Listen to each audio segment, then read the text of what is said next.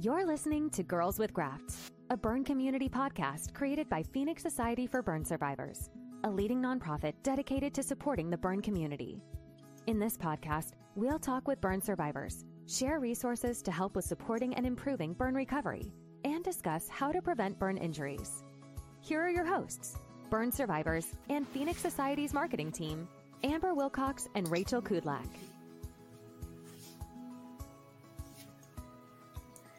Hello, and welcome back to a bonus episode of Girls with Grafts. I am one of the hosts of the podcast. I'm Rachel Kudlak, and I'm so happy to be here on a very special day. So, if you, I'm sure everyone's already aware, but if you don't know, today is Giving Tuesday. Um, so we wanted to do, you know, a bonus episode today um, in honor of Giving Tuesday um, to share a little bit about the few different ways you can give back to Phoenix Society um, this year in this holiday season. So, today's podcast, we're doing a little differently. Um, we have three special guests joining me today, um, but rather than having them all come on at one time, we will be having them all come on individually. So, um, stay tuned for more information on who our guests are. Um, but I just wanted to give a little background on, you know, Giving Tuesday itself. So, Giving Tuesday is a day of global generosity. It's a movement about unleashing the power of radical generosity. So, Giving Tuesday actually started in 2012. Um, you know, I'm sure all of your favorite nonprofits are participating in Giving Tuesday, but it's really all about a simple idea of encouraging people to do good you know so in honor of giving tuesday um, you know we wanted to highlight a few of the different ways you can get involved and give back to phoenix society and the burn community. And they're not all you know financial gifts. You know of course giving a financial gift is one way to give back and one easy way to give back. Um, but you know, there's so many other ways to give back. You know, we know not everyone is in a financial place to make a donation. Um, so we wanted to share some of the other ways you may be able to get involved and you know join Phoenix Society and join our movement. So really what today is all about is, you know, inspiring you to find a way that's right for you to give back um, and find a way to give back that's meaningful to you you know maybe you do want to volunteer. Maybe you want to participate in research. Maybe you just want to give a donation. You know whatever it may be um, you know we hope this podcast inspires you to find a way to give back today. Um, and you know at the beginning of every podcast you know i normally share a quick little partner intro but today's podcast is powered by you. You know our listeners our burn community you know, as a nonprofit, we do rely on the support from our donors, our volunteers, our supporters, and our advocates. And we couldn't do it without you. And we sincerely thank all of you for all that you do for our community. And our first guest for today's podcast is Robert Duval. He has been the fire investigator for the NFPA, which is the National Fire Protection Association, which is based in Quincy, Massachusetts since 1997. Robert is responsible for conducting investigations of technically significant incidents in order to gather lessons learned from each incident to apply those lessons to improving NFPA codes and standards. The investigation of these incidents includes documenting the emergency services response, the structures involved, as well as the events leading up to and following the incident. Additionally, Robert was named the New England Regional Manor- Manager for NFPA in 2003. His region recently expanded to include both New Jersey and New York and is now referred to as the Northeast region. In that position as the regional director, Robert is responsible for outreach within the Northeast states regarding code adoptions and training. He also serves as a point of contact for stakeholders in the NFPA process, including the fire service, engineering, and safety professionals. So, thank you so much, Bob, for joining us on the podcast today. Well, I'm glad to be here. Yes. Well, I know I just read a little bit about your bio, but before we kind of dive into Team Phoenix, um, do you mind sharing just a little bit more about yourself and how you got connected to Phoenix Society? Sure. Um, in addition to the NFPA um, work that you mentioned, uh, I've been in the fire service since 1981. Uh, officially. And then I used to hang out at the fire station a long time before that because my uh, my house was about 200 yards from the fire station. So spent a lot of time there. Um, so I've been in the fire service as a firefighter, fire officer, and now a fire chief um, since 1981. So um, the NFPA work was a way to meld my uh, engineering um, degree with the fire service background too. So and all that goes with it. That's awesome. Well, we brought you on the podcast today, as I mentioned, to talk a little bit about Team Phoenix. So, just this past October, you ran the Hartford Half Marathon as part of Team Phoenix, and you mm-hmm. raised over $4,000. So, first of all, thank you so much for your support of Phoenix Society. But this isn't the first time you ran a race in honor of us. So, can you tell us about how you how you got started? Sure. Um, about 2012, um, my boss at the time, Gary Keith, and a colleague, Peg Paul, who was uh, associated with the Home Fire Sprinkler Coalition at the time, uh, Peg was going to run in Chicago with some folks, and she had gotten connected with the Phoenix Society. And Gary mentioned to her, "Hey, I've got a an employee and a friend that runs, and he's going to be running a half marathon in Connecticut. Could we get him on the team?" So Peg reached out to me, and I said, "Oh, certainly." Um, so I ran um, the, a team of one in Hartford in that October, and Peg ran with some friends in Chicago around that same time. The Hartford and Chicago marathons are usually pretty close together in early October.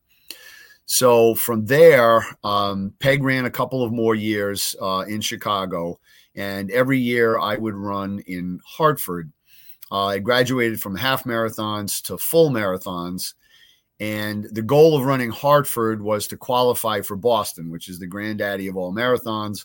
Um, so endurance runners of all ages, you know, that's kind of their their goal uh, is to qualify for Boston. So I was doing it with partially selfish reasons to to qualify for Boston, but I was doing the the Hartford Marathon every fall for the Phoenix Society, and it made sense. It was a great way to raise money, engage my friends and colleagues into supporting the uh, the society.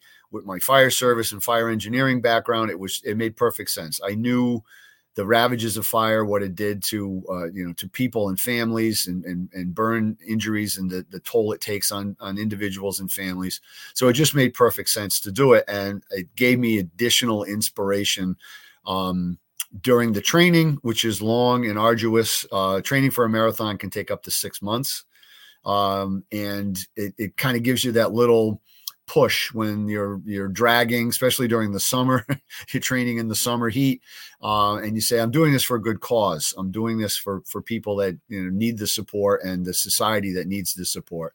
So it kind of blossomed from then, and I ran a total of I believe 16 marathons before I had to step back to half marathons again um, after knee surgery. But um, I did get a chance to run one Boston marathon in support of the Phoenix Society. It was always Hartford. And then with the pandemic and all the chaos that that caused, they ran a Boston Marathon in the fall in 22, I believe, or 20, yeah, 20, no, 21. So it made perfect sense. All right, I'm not going to run Hartford this fall. I'm going to run Boston, and I'm going to run Boston in support of the Phoenix Society.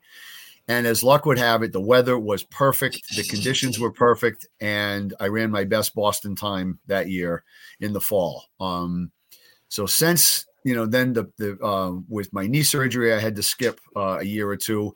And in, during that time, I, I talked to Amy Acton. We were at a function together. And I told her I'm racking my brain some way to find some way to um, raise money in the fall, but I can't run. So mm-hmm um, I said, what am I going to do to do that? So I had been recuperating from the surgery on my bike. And because it's low impact, you're not beating yourself up, but I could still get my cardio mm-hmm. workout. So it dawned on me while I was riding my bike one Sunday saying, why don't I do a 50 mile run on my bike, use the waypoints as fire stations in my neck of the woods in, in northeastern Connecticut. So I would ride from station to station and for a grand total of about 50 miles.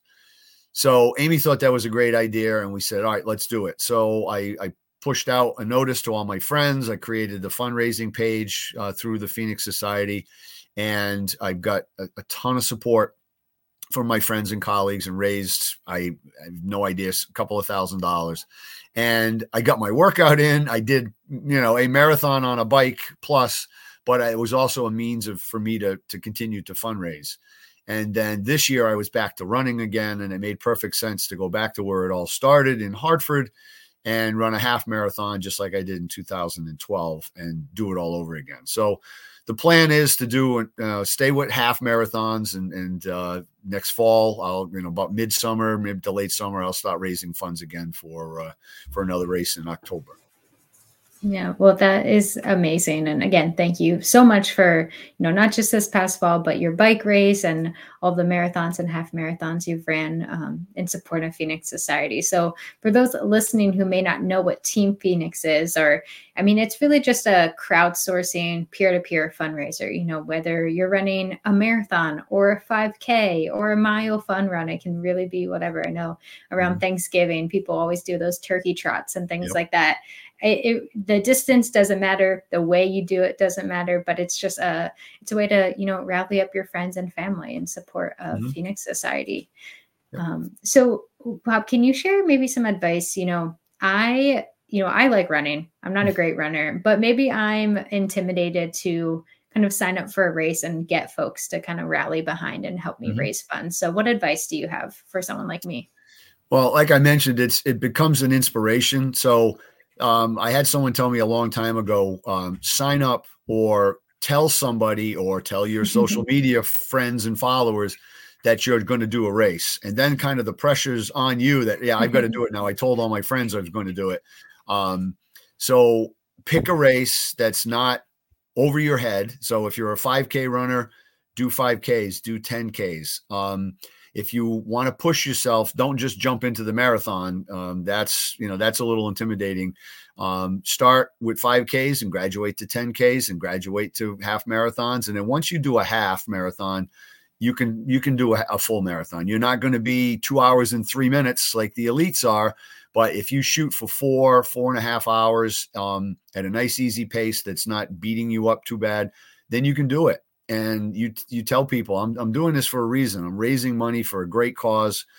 And it gives you the inspiration and it it your friends will say hey that's a great idea. Terrific. Here i am to support you and send whatever they can um, to contribute. Um, but like you said it doesn't matter the length of the race. Um, you know some people are 5k runners. They'll do 10 or 12 a year just locally and, and pick a good cause or a good location. Some people like to run um, in as many locales as they can. Sometimes they'll pick a destination race and get on a plane and go to Florida or go to California or even Hawaii or something just to say, well, I went on vacation and I ran a 5K so I could eat whatever I wanted while I was on vacation. Um, but things like that. Don't be intimidated, but promise somebody or tell somebody that you're going to do it. And then it, mm-hmm. you're kind of like, oh, I can't back out now. I told everybody I was going to run the race once you post it on the internet, you can't take it back. So absolutely. Yep. no, that is that's so great. Um, so you know, why do you love giving back? This isn't something you've just done one or two times. I mean, even when you were injured, you found a way to ride your bike instead. Um, so why is giving back so important to you? Well, it's it's kind of the the nature of you know the the work that the Phoenix Society does. Like I mentioned earlier, as a firefighter, where where we show up on people's worst days, um, and then as a fire investigator, we get to see the aftermath of people's worst days, whether it's a um, a fire, an explosion, a collapse, or anything like that. So. Um, you know, firefighters by nature want to help. Um, they're problem solvers. Um, you know, when when people have have a problem they you know they don't pick up the phone and, and call just anyone. They call the fire department. And whether it's a cat stuck in a tree or people trapped in an elevator or a bad fire bad car accident. So in that way, I wanted to give back, or I wanted to help solve a problem and and uh, contribute back to you know all these courageous folks that, that, have been injured in fires or or other incidents where they've been burned, and all the people that support them, all the staff at Phoenix and and their their the other agencies that uh, whether it's burn care people uh, in the hospitals and healthcare or support people after these the the survivors get out of the hospital. Um, I wanted to be able to support that and give back in a way. Um, you know, running is is solitary unless you run with a big group and you have a lot of time to to think while you're running. Even if you've got music blaring in your ears, um, uh, there's still a lot of time to think. And you know, you think back on that, you're looking for inspiration or something to to kind of nudge you on a bad day or a day when you don't feel like getting out of bed to go run. It's getting cold in the morning out here in the Northeast now, and to to say, oh yeah, I'm going to go outside. It's 32 degrees and say, well, you know, that toughen up. There's people that are in worse cases than you, and they're that are struggling and and recovering from from injuries, and you can go out and run when it's cold, um, or you can run when it's really hot um, to support these people and to raise their spirits or get funds for programs that are going to help them, um, you know, in their recovery. Definitely. Well, what what what's one piece of like running advice you'd want to share with someone who maybe wants to sign up for a half marathon or a marathon? Well, I follow a lot of elite runners on social media just for their little tips and stuff. And mm-hmm. many of mm-hmm. them are very, very humble and they don't want you to think that they're, you know, the second coming or anything like that. and um, many of them just say, um, well, one of them is Des Linden from out in the Midwest. She's um, a marathon runner. She won the Boston Marathon in 2018. Um, I ran that year. I feel like a kindred spirit with her because it was raining sideways and it was oh. like 36 or 37 degrees. It was the most miserable conditions. And one of her mantras is uh, keep showing up. And that's that's kind of it. I mean, you don't feel like running or you've had a bad day put your shoes on and go out and run. Um, you're intimidated by the distance that your plan calls for that day. You say, well, it says I got to go out and do 12 miles today. I don't feel like doing 12 miles. Well, go out and do what you can. If you do 10 miles, that's 10 more than you would have done mm-hmm. if you sit on the couch. And um, there's these, you know, there's all kinds of little inspirational sayings. And one of them is even if you go out and run a mile, that's a mile more than somebody who didn't leave the house or didn't mm-hmm. want to get up off the couch uh, would have run. So keep showing up is is the big one, and and just the more you do it, the more practice you get, or the more you acclimate your system to it, the easier it gets. Um, so you you find you progress from a 5K to a 10K, and the 10K was kind of easy. Well, if you can do a 10K, you can do a half marathon. You just have to add a little bit of mileage and some dedication and training, but um, it's don't get discouraged. You're going to have bad days. Everybody is sore and and doesn't feel good or feels drained. Um, don't get discouraged because you have a bad day. Just get up the next day and try it again. And uh, the one other thing is don't ignore your body telling you that take a day off or maybe you should go to the doctor. that, that hasn't gotten any better. That ankle, that knee, that whatever. Mm-hmm. Um, I that's what happened to me. I felt a twinge and I tried to work around it for a while. Finally went to the doctor and he said, um, you know, I'm going to have to operate on you. I said, well, I'm training for the Boston Marathon. He goes, run the marathon. I'll operate you on you after the race. He says, you can't make it any more torn. It's not going to get any worse. Run the marathon and then I'll, I'll fix it afterwards. So that was kind of good news for me. I got to finish my, my mm-hmm. training and, and ran the race. It wasn't my best time but I felt really good that I did it on one and a half legs, and I had friends there to support me and my family. Um, so you know, don't ignore the advice of your body, but don't give up. Don't just mm-hmm. say, "Oh, this is too hard," and fold up and you know, don't do anything because you'll regret it. Definitely, that's some great advice. Well, thank you so much, Bob, for joining us today. For folks who are interested in signing up and being part of Team Phoenix again. It can be a 5K, it could be a marathon, it could be a bike race, triathlon, whatever you want to make it. Um, you can learn more and, and join Team Phoenix at www.phoenix-society.org dash team dash phoenix and we'll have that link below in our show's description as well so before we close out today bob anything else you want to share with our listeners no, just happy holidays. And from the fire service side of it, uh, be safe around the holidays. And uh, I wish everyone well. Yes. Well, thank you so much. All right. Thank you. And our next guest for today's podcast is Shelby Mitchell. Shelby Mitchell currently resides in Wisconsin. She has an adorable golden doodle named Josie, who is her sidekick and goes everywhere that she can with Shelby. Shelby was burned in 2022 and has been involved with Phoenix Society since meeting a peer supporter while recovering in the hospital. She just recently completed her Phoenix SOAR training and has been a volunteer since September. So, thank you so much, Shelby, for joining us on the podcast today. Um, thanks. Yeah, there's thanks so much for being here. So, I know I just read a little bit of your bio, but before we dive in, can you just tell our listeners a little bit more about yourself and your burn journey? Yeah, so my my burn actually um, occurred on May 29th of um, 2022, and it was a bonfire accident. Um, I had thought the bonfire went out, um, that it was completely out, and I was just approaching the the um, the burn area, and I had a, a gas can in my hand.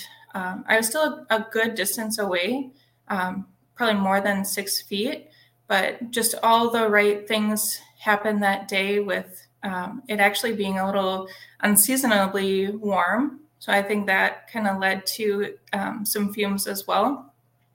Um, so, like I said, I wasn't aware that the fire was was even still possibly going, but even just me getting close enough, um, the fire exploded. My pants caught on fire, um, and I sustained um, third degree burns to the majority of my legs, a little bit on my feet. Um, because I was in such a small area in the Upper Peninsula of Michigan, they did not have a hospital adequate to take care of what I needed. So I was actually flown from this small hospital. Well, actually, it, it was quite a journey that day. Um, so they the helicopter that they were going to bring into the hospital was out on something else. So they had to bring an ambulance. Um, that ambulance brought me about 30 miles or so um, to a different airport. And then from there, we took a fixed wing plane. And then I was flown to um, the burn unit in Minneapolis, where ultimately I was treated. So Oh, it was just talk about bit. a journey. yeah. Uh, what I what I'm really grateful for is that immediately the hospital recognized that it was way more than they could handle. Um, they got me stabilized, and then immediately, um, you know, everyone had their jobs. They knew what they were doing. the The doctor looked in. He was like, yeah, we we can't help to this level. So he was mm-hmm. immediately making calls to um, burn units to see where the closest place that could take me. Mm-hmm. So, and when you were at the hospital during that stay, was that the first time you had met a peer supporter? Yeah. So, um, I was treated at Hennepin Healthcare in Minneapolis. Um, I was in the hospital actually for 74 days. Um, so during that time, um, the, the first part of it, I was in the ICU um, for about a week. And then I truly can't even tell you how long after when I went to um, the step down that it was that I mm-hmm. met my peer supporter. Um, time was just kind of a random thing yeah. Uh, when you're in the hospital. So I couldn't really tell you exactly.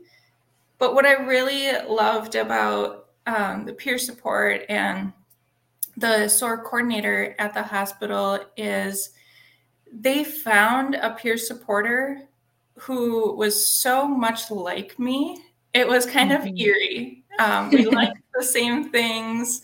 Um, we just everything that the travel, um, outdoor activities, all these things that um, when she came to visit me, I was like, man, it really feels like I'm talking to myself. It was mm-hmm. it was kind of eerie in some ways, but at the same time, like I was the one who was up and walking around and having these conversations too. So um, they just did a really great job matching me with someone who was um, just so like me mm-hmm. that um, and and now we're friends so it was just a, a really cool connection that's awesome well thank you so much for sharing your journey with us um, you know, as I shared earlier, it is Giving Tuesday.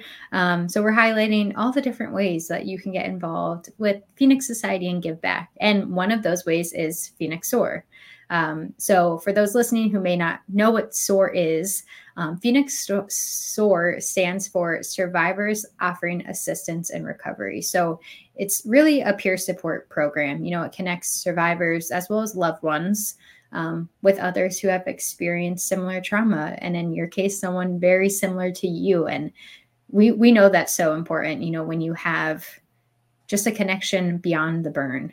Um, you know, all of our burn journeys are different, all of our stories are different, but we have commonalities, we have similarities, and it it can it can be it can make a huge difference when you know you have someone that eventually becomes your friend and isn't just you know someone telling you about the burn journey or whatnot. So, um, but you recently got trained, as I shared, um, to become a Phoenix SOAR peer supporter. So, what kind of made you want to get involved with Phoenix SOAR aside from you know getting the support? What made you want to give back and give that support to others?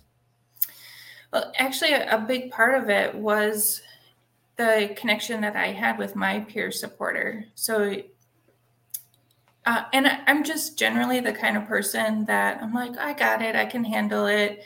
Um, and just, you know, finding a way through things on my own. That's just mm-hmm. my own process. So at first, I, I was a little reluctant to having a peer supporter. I didn't fully understand in those moments what that really meant. Mm-hmm. Um, but then once I got to talk with her and she was sharing some things about herself, that opened up this whole other idea for me of like, wow, this is someone who understands on a level that maybe no one else in my life ever will.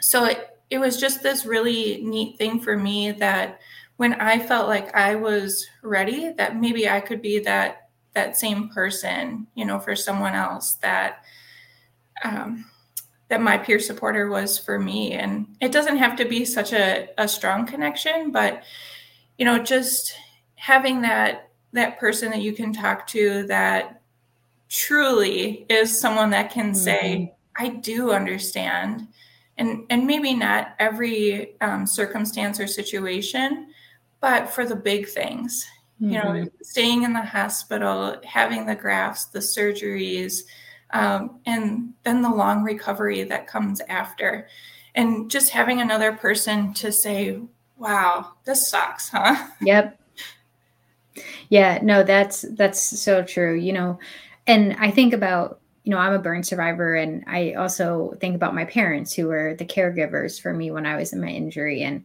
obviously, they saw me in the hospital bed and seeing me go through surgeries, and they would never complain to me about what they were going through in their journey. But having, you know, a peer supporter who, you know, for a loved one to a loved one, just to have someone, like you said, to be like, this sucks. Like today was horrible. And those are okay. But then it's also fun when you have a friend and you can be like, well, guess what? I'm going home from the hospital, or I don't have to go back to PT, or whatever those wins are. You can have someone, you know, just an ally that both you can share your successes and your challenges with. Absolutely. And, you know, you, you brought up parents that are going through kind of the same journey, but they're looking at things through a different lens. Mm-hmm um, so I have been able, through my own experience, to talk to my family and specifically my mom and say, I think that you would really like to talk to someone. Um, so then I was able to get my mom connected with a peer supporter that um, is not someone who is sustained a burn themselves, but mm-hmm. is the loved one of someone who has. So just that experience and how SOAR can match whether you're a survivor yourself or um, maybe you're you're just a, a, touch removed from it of that loved one, friend, whoever. Um, mm-hmm. They have the definitely. person for you. Yes, definitely. And and I'm really excited. You know, we haven't really talked too much about this yet on the podcast or really in general, but we are expanding Phoenix Soar. So it'll still be i mean and right now it's really hospital based um, which is great because you know especially when you're in the hospital and just to have someone walk in that's healed from a burn injury can be an amazing feeling let alone talking with them. Um, but we are expanding it. So we're going to have phoenix society based peer support in phoenix Soar we're going to have like a burn foundation and organization um, peer support phoenix or so it's just really exciting that you know we can help and grow this program and find better connect folks you know especially you know you talked about being in a small town and having to fly to a burn unit. Um, you know for so many folks there's not a local burn center or a local burn unit to get that peer support. So um, i'm really excited to expand this and you know just get more and more of those connections. Um, so Absolutely. I think that's really going to be critical because even the the town that I currently live in, the closest mm-hmm. burn unit um, is about two hours, two and a half hours. Um, and then the next closest one after that is three hours. Mm-hmm. Or the burn center that I was ultimately um, did my recovery at is four hours from where I um, currently live. So mm-hmm. Having someone that would be right in my community would be really amazing. Mm-hmm. Definitely, definitely. And obviously, you know, virtual peer support is great and that's a great tool to use when you can't be in person.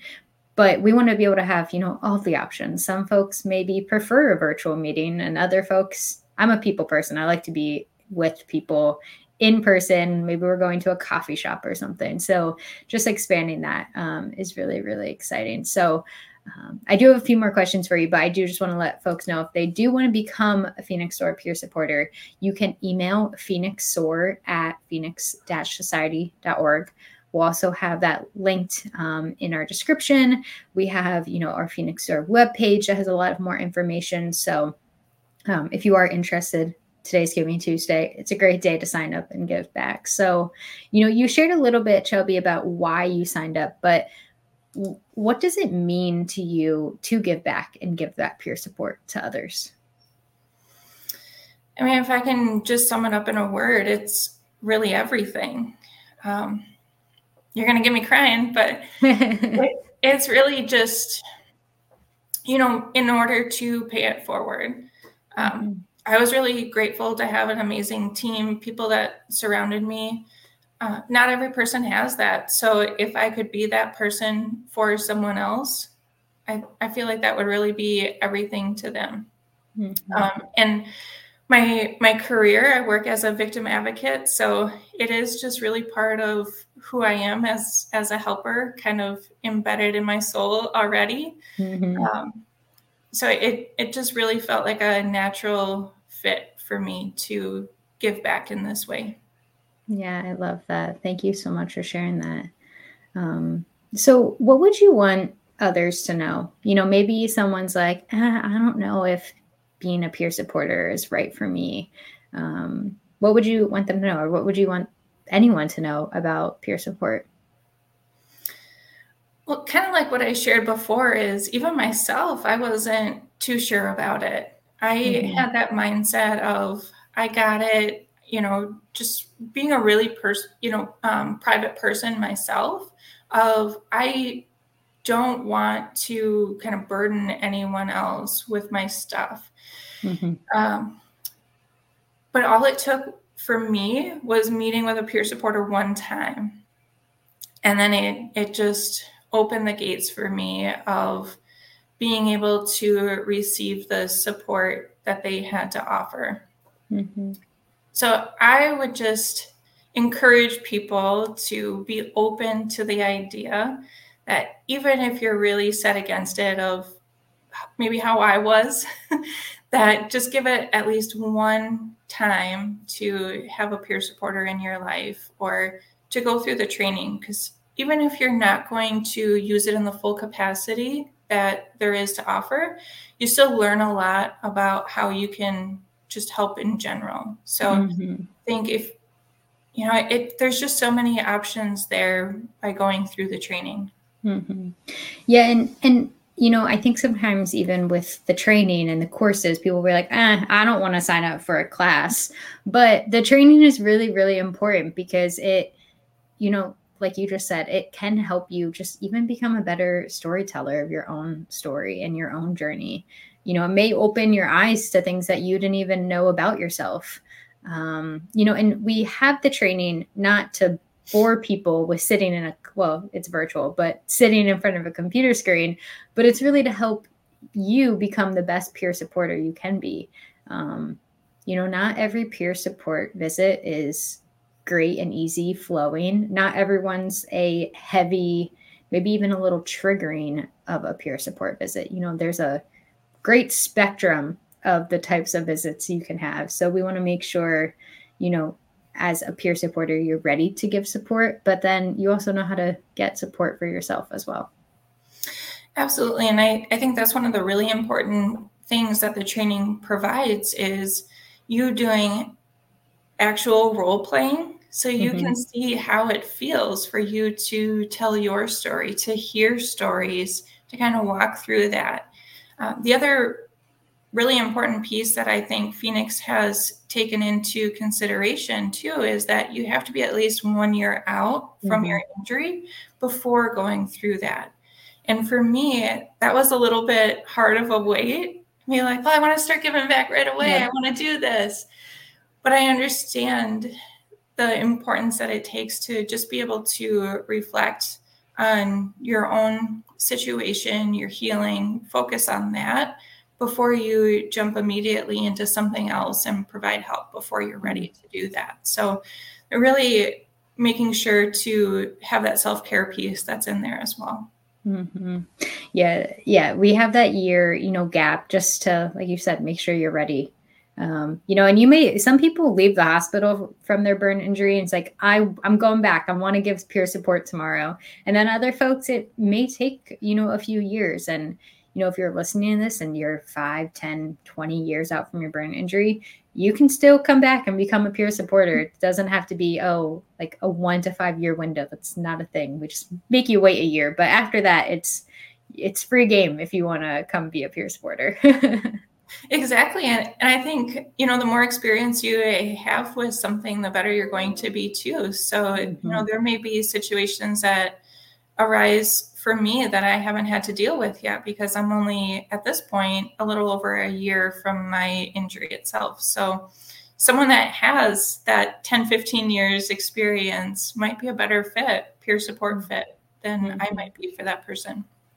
Definitely, definitely. Well, thank you so much, Shelby, for joining us today in honor of Giving Tuesday and giving back through peer support. So, as a reminder, if you are interested in the Phoenix SOAR program, whether you want to become a peer supporter or maybe you're a burn care professional listening and want to have it in your hospital, or you run a burn you know organization or foundation and you want to have it whatever it may be or if you just have questions about the program just email us we're, we're happy to help um, so before we close out today, Shelby, do you have any anything else you want to share about yourself, the burn community, Phoenix or whatever it may be?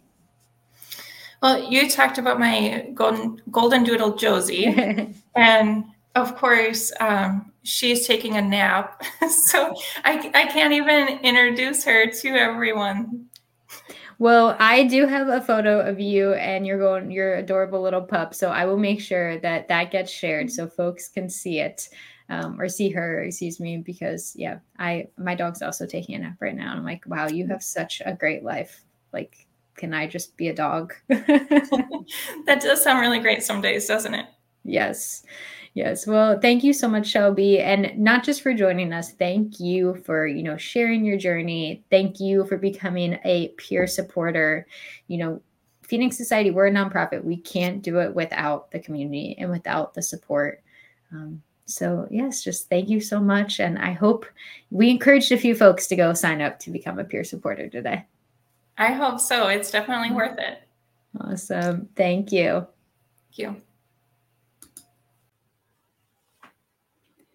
And our last guest today for our special Giving Tuesday podcast is a very familiar face with Phoenix Society and the Girls with Grafts podcast. Um, so today we have Tony Gonzalez joining us again. Tony was burned on 95% of his body in February 1997. The accident was caused by a propane gas explosion at a friend's vacation cabin in Wisconsin. Tony spent the next nine months in the ICU before spending another two months in a rehab before returning home to the Chicago area. He had over 80 surgeries, and thanks to his strong, close knit family for their endless support and guidance throughout his recovery. In 1998, Tony met the founder of Phoenix Society, Alan, and his wife, Delwyn, during a peer support visit at Loyola Medical Center. He went on to attend Phoenix World Burn Congress one year later and was trained to be a Phoenix SOAR peer supporter in the pilot program in 2001. Since then, Tony has been actively involved with Phoenix Society and the burn survivor community. He currently serves on Phoenix Society's board of directors and gives back to the organization in many ways, including his philanthropic support. So, thank you so much, Tony, for joining us on the podcast today. Thank you for having me. Well, I know I just read your bio. I know you've been on the podcast before, um, but for those listeners who may not know you or much about your story, um, do you just mind sharing a little bit more about yourself and your connection to the community? Well, um, you went over the, the burn injury. It was 23 years ago. I remember well. Um, um, and uh, being involved in the Phoenix Society as uh, has given me an opportunity, an opportunity I wasn't really not sure if I'd say quite ready for, but um, mm-hmm. definitely an opportunity came about and uh, changed my life forever. Mm-hmm. Yeah, what was it like meeting Alan and Delwyn for that first time for that peer support visit? Yeah, like I said, it was unexpected. I was just in the hospital, and uh, they just said, "Can someone come up and visit you?" And I said, "Well, sure, why not?" uh, welcome visitors. But uh, yeah, they came up and introduced themselves, told me about the Phoenix Society, and um, it was a meeting that lasted probably close to two hours. We just talked, and uh, there was an instant connection there. Mm-hmm. Um, I knew I wanted to be involved with them somehow, and uh, I knew that that involvement would change my life, and it obviously did. Yes, it certainly has. So, I mean, we've been talking all day because it is Giving Tuesday. And one of the probably quickest and easiest ways to make a difference um, and make an impact today is by giving a financial gift. So, Tony, you have been a long term and long time supporter of Phoenix Society. Um, so, why is giving back so important to you? Well, I guess you know, giving back, and you know, like you said, it can happen in many ways, but uh, through donations and things um, it tells me that I'm making a difference. Um, I know what the Phoenix Society can do. I know um, connecting with burn survivors is our biggest challenge right now. Um, and, you know, it, it takes dollars. It, um, and coming out of COVID, it's, I know everybody has hardships. Um, and, it, and it's been rough but but I know we need those donations. We need those donations to create that infrastructure and create that opportunity to connect to more survivors. Mm-hmm. And that was one of the reasons why I gave back in a volunteer role role first. Is um, you know I I was busy in my own recovery, but when Alan and Delwyn walked in, they opened up a new way that not only can I help, but that I can grow myself. Mm-hmm and that door was opened. And from then on, I realized that uh, um, working with the Phoenix Society, that it does take dollars, and it does take a lot more than that. But the dollars are the important thing: sustainability and being able to do what we do, and then that transcends into knowing that I'm helping more and more survivors. Mm-hmm definitely. And you know that's part of the reason why we're hosting you know this podcast today to share all the different ways to give back for some folks. It may be that financial gift for other folks. It may be in a volunteer role or a combination of the two. Um, so you know however you can give back you know it's just important to to give back especially in the holiday season. It's a season of thanks and giving. Um, and one of the other ways that you give back to Phoenix Society is you actually host a golf outing um, that supports our organization. So, can you tell us a little bit more about the golf outing and kind of how that event even came to be? Well, it came to be, first of all, it was a, a softball uh, fundraiser for me while I was in the hospital. So I had no idea they were doing it. um, and they did it there actually the first year in uh, 1997. And um, once I, I got to actually see video of it. And um, that inspired me that that I hadn't like like I said, I hadn't really thought about giving mm-hmm. back in that way yet. I was still kind of dealing with my burns and um, getting back into society. But that was one of the first ways it showed that people care and that you could do things to help others. Mm-hmm. And helping others made everybody feel really good about it. Um, and it it was about a three year run on that, and then we changed it to the golf outing. Um, just before, actually, just before I met Jamie Nieto, so we we had the golf outing a couple years, and then Jamie played in it. And once Jamie um, got to a point where he was uh, established himself as a burn survivor and professional golfer and professional teacher, uh, I said, Jamie, I need your help. So he came on board and say, hey, we both love golf and we both, uh, you know, both love supporting the Phoenix Society and raising money. Let's let's do this together. And we did it together. Um, and I think he came came on board. We did it at his club in 2005 or six, I believe, uh, mm-hmm. and he's been with me ever since. And um, we do it to raise money to give people the opportunity to go to World Burn, which is both of us have been there many times and um, benefit from it, and became more volunteer orientated through it. And you know, we just the meeting the one on one people at the World Burn uh, I know Jamie will tell you it did all kinds of wonderful things for him. It changed my life too, as well. Um, that's one of the reasons why I continue to support. Mm-hmm. Definitely. And I think this past year was the 16th annual Burn Awareness Golf Outing. So that's awesome um, that both of you have been having it and hosting it for so long. And I mean, it's a huge success every year. You know, I think this past year you had like 120 friends and family came out to support. So really shows the power of community and um, how you can make an impact. Yeah, it was. A, I think it was the biggest year we had, or it was really close to it. Um, and um, and it was just a wonderful get together and to see faces again coming out of the pandemic and and um, know that my friends and we got new supporters and uh, all the new folks at Phoenix Society came by and mm-hmm. hopefully you'll get there someday and, and be able to join in the fun and, and know that we help people. Yes, I hope so. I mean, I'm, I won't be playing golf, but I will be more than happy to come and help with registration. oh, come on. You got to try golf. I will try in the name of fundraising for Phoenix Society, I will try, but uh, I don't think anyone would want me on their group of four uh, going around. you know, bring your clubs with you, or we can get you some clubs, and we'll talk about it. All right, we'll we'll see what happens next year. okay. Yeah. Well, and another, you know, special initiative we actually have going on right now through the end of the year, um, which special thanks to both Tony and our other special agent and board member, Howard Tlepson. Um, but our special agents, Tony and Howard, they at World Burn Congress, you started an initiative um, to match all of our new monthly donors. And now we're running that through the end of the year, which is so, so exciting because for every new monthly donor that signs up, Tony and Howard will be matching their gift. So this is a great opportunity to make an impact and then have it doubled by Tony and Howard. So Tony, what kind of inspired you and Howard to, you know, start this initiative?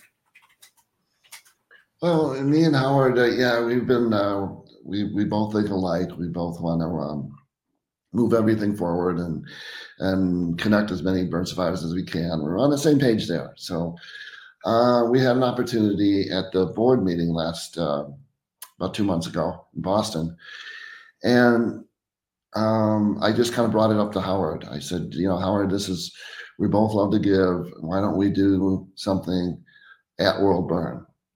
Um, my presentation was that uh, now we're doing World Burn every other year. So that opportunity is going to be less and less. Um, so World Burn was my opportunity to showcase. It's one of you know one of the premier events at Phoenix Society, and you know, and both Howard and I believe in it. Um, I wanted to do something special. It was the time to do it. Uh, hopefully, coming out of pandemic, people um, can create an opportunity, and and if you want to give to one organization, you know, this would be the one I would say because we need it so so much and um, it was just a world burn. That's real close to my heart, and um, I just saw an opportunity there, like I said, and um, and then uh, it was brought up to my attention to start at World Burn with the, monthly giving, um, which will also create our donor base too, get new people in here. That's what that's really what the objective of it was. Mm-hmm. Yeah, and monthly gifts are so important because it really helps build, like you said, that donor base and that sustainability factor. Um, you know, and it's really important uh, going into 2024. You know, we aren't hosting Phoenix World Burn Congress in person next year. We will have it again in 2025. But those monthly those monthly gifts allow us to provide that sustainable support to survivors and caregivers and burn care professionals all year long and no matter where they're located. Um, obviously, we're expanding our virtual offerings and digital reach. Um, and balancing that with our in-person um, premier, you know, Phoenix World Burn Congress. But monthly gifts are so important to, you know, all nonprofits, not just Phoenix Society, but all nonprofits. Um, and you know, for as little as five dollars a month, you can make an impact. And thanks to Tony and Howard, that'll be doubled to ten dollars a month, which is amazing. Um, so I guess Tony, what do you have anything else you'd want to share? You know, in terms of why folks should maybe sign up to be a monthly donor. Um, well, like I said, especially now that we're doing World Burn every other year now, mm-hmm. uh, on a daily basis, you can know you're you're giving, and what you're giving is is is is making an impact and is helping survivors every day. Um, I don't know what your number is every day, how many calls you get, how many referrals you get. Mm-hmm. It's constantly happening. It's it's it's uh, it's unfortunate that uh, you know people get burned. We didn't ask for it, but people get burned, and the need is growing and growing and growing um, as more survivors survive, and that rate increases too. Mm-hmm. So just that every day, just waking up and knowing that that you're giving something and uh, what you're giving is is is helping someone get to that next phase in their journey, uh, whatever that is, and um, that's what it's all about uh, about growth and and and and just realizing that somebody's life is being life is being bettered by you know even that small donation. Mm-hmm, definitely. Yes. And I do just want to add, I did share this on the screen, but if you are listening to us and you can't see the screen, um, you can join our monthly giving club and double your impact by visiting give.phoenix-society.org slash match 23. So we'll also have that link in our show's description as well. Um, but yeah, Tony, you brought up a great point. You know, we do get calls and emails from survivors and caregivers and professionals as well. You know, every single day we get multiple every single day. And um, for folks who don't know, we have Lily on our team um, who's answering the majority of those. Um, but she's always so busy. You know, she has so many folks reaching out to her on a daily basis, and you're you're so right you know with that monthly gift you are making an impact every single month and you're helping us help more in our community. So, you know, think about it. I don't, I feel like people probably have said this before, but how many of us go to Starbucks or Dunkin' and spend $5 on a coffee, you know, how many times a week? Maybe you give up one of those coffees and you make a coffee at home and you give that $5 to Phoenix Society every month. Simple as that. Plus it's getting doubled. So instead of getting one Starbucks drink, maybe you're you're giving two to Phoenix Society. So what could be better? Oh yeah, yeah, yeah. And like I said, so for that little amount, what you just talked about, and then you know, go back on that Phoenix website and see somebody that just paid it forward, maybe, or mm-hmm. you know, created their own event, or just got somebody else to sign up. Mm-hmm. You know, give it as a gift, a Christmas gift. Somehow, um, it'll find its way. You know, in a spot where it's going to help somebody. Definitely, yes. You, yeah, that's a great idea too. You know, how many of us give gifts that are, you know, just to give a gift because it's holiday season. That's what we're supposed to do. Well, how powerful would it be if you gave, you know, your burn nurse, uh, you made a donation in her honor or his honor or their honor? You know, that's a great idea.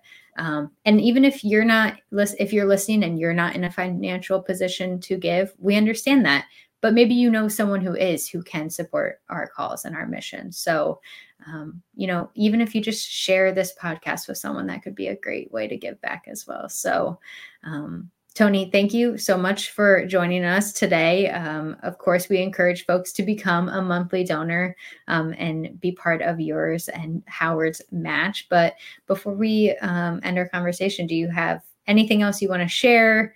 Giving Tuesday related or anything you want to share with our community? Um, not really. Just that you know, I know we're all about Giving Tuesday, and Tuesday is a wonderful day, but um, you can give any day. Um, thank you for having me on the podcast and and be able to share, and that's what it's all about too, is sharing. Like you said, if you don't, if you can't contribute, you may know somebody and sharing and somebody that's never may not have heard about the Phoenix Society. Um, mm-hmm. This is a great way to become uh, acquainted with them. Go over the website and and give that little amount and and you know know that like I say every day you're helping somebody. Mm-hmm. You're not taking that you're not taking that coffee or whatever, but somebody's lives has changed. Mm-hmm. Uh, and I don't think there's any greater feeling in the world, and that's what got me started, and that's what keeps me going. So, uh, thanks again for having me, and uh, just keep giving and, and keep mm-hmm. sharing and, and knowing you're making an impact. Yes. Well, thank you, Tony, so, so much for not only the match right now, but, you know, all of your support, both financially and, you know, in your volunteer roles and your wisdom and guidance that you help Phoenix Society. You know, we, we really couldn't do it without you. So we are just so thankful um, that you're part of our team. And I'm honored to be part of that team. Thank you. Yes, thank you. Well, I just want to give a special thank you to Bob and Shelby and Tony for joining us for a bonus episode of Girls with Grafts in honor of Giving Tuesday. Um, I hope this podcast inspired you to give back in one way or another whether Bob inspired you to sign up for a 5K or if you want to join our monthly donation club um, through Howard and Tony's gift. Um, or if you want to be like Shelby and become a Phoenix SOAR volunteer, there are so many ways to give back and get involved during this holiday season. And before we close out, I do just want to give one more quick and easy way to give back. You can give back right now by liking or commenting on this podcast. If you're watching us on Facebook or YouTube or LinkedIn, hit that like button, hit that share button, share this with your friends and family. And if you're listening to us on Apple Podcast or Spotify or wherever you get your podcast, um, give us a five star review and make sure you share this episode with your friends and family as well. Um, so be sure to catch us for our next live podcast episode, our chat with our CEO, Amy Acton. That's coming up on Thursday, December 14th at 2 p.m. Eastern Standard. I also have a surprise Amber, my lovely co host, will be back with us for that live episode. I'm so excited to get her back on the podcast with us. So be sure to tune in live for that and ask all your questions away in our comments. So thank you so much, everyone, for joining us for this Giving Tuesday podcast. I hope you've been inspired to give back. And if you ever have any questions or need more information, never hesitate to reach out. Thank you so much. Thanks so much for tuning in to this episode of Girls with Grafts. If you are enjoying this content, please feel free to rate, subscribe, and leave a review wherever you listen to your podcasts. This helps others find the show, and we greatly appreciate it. Thanks again for listening, and we'll catch you in the next episode.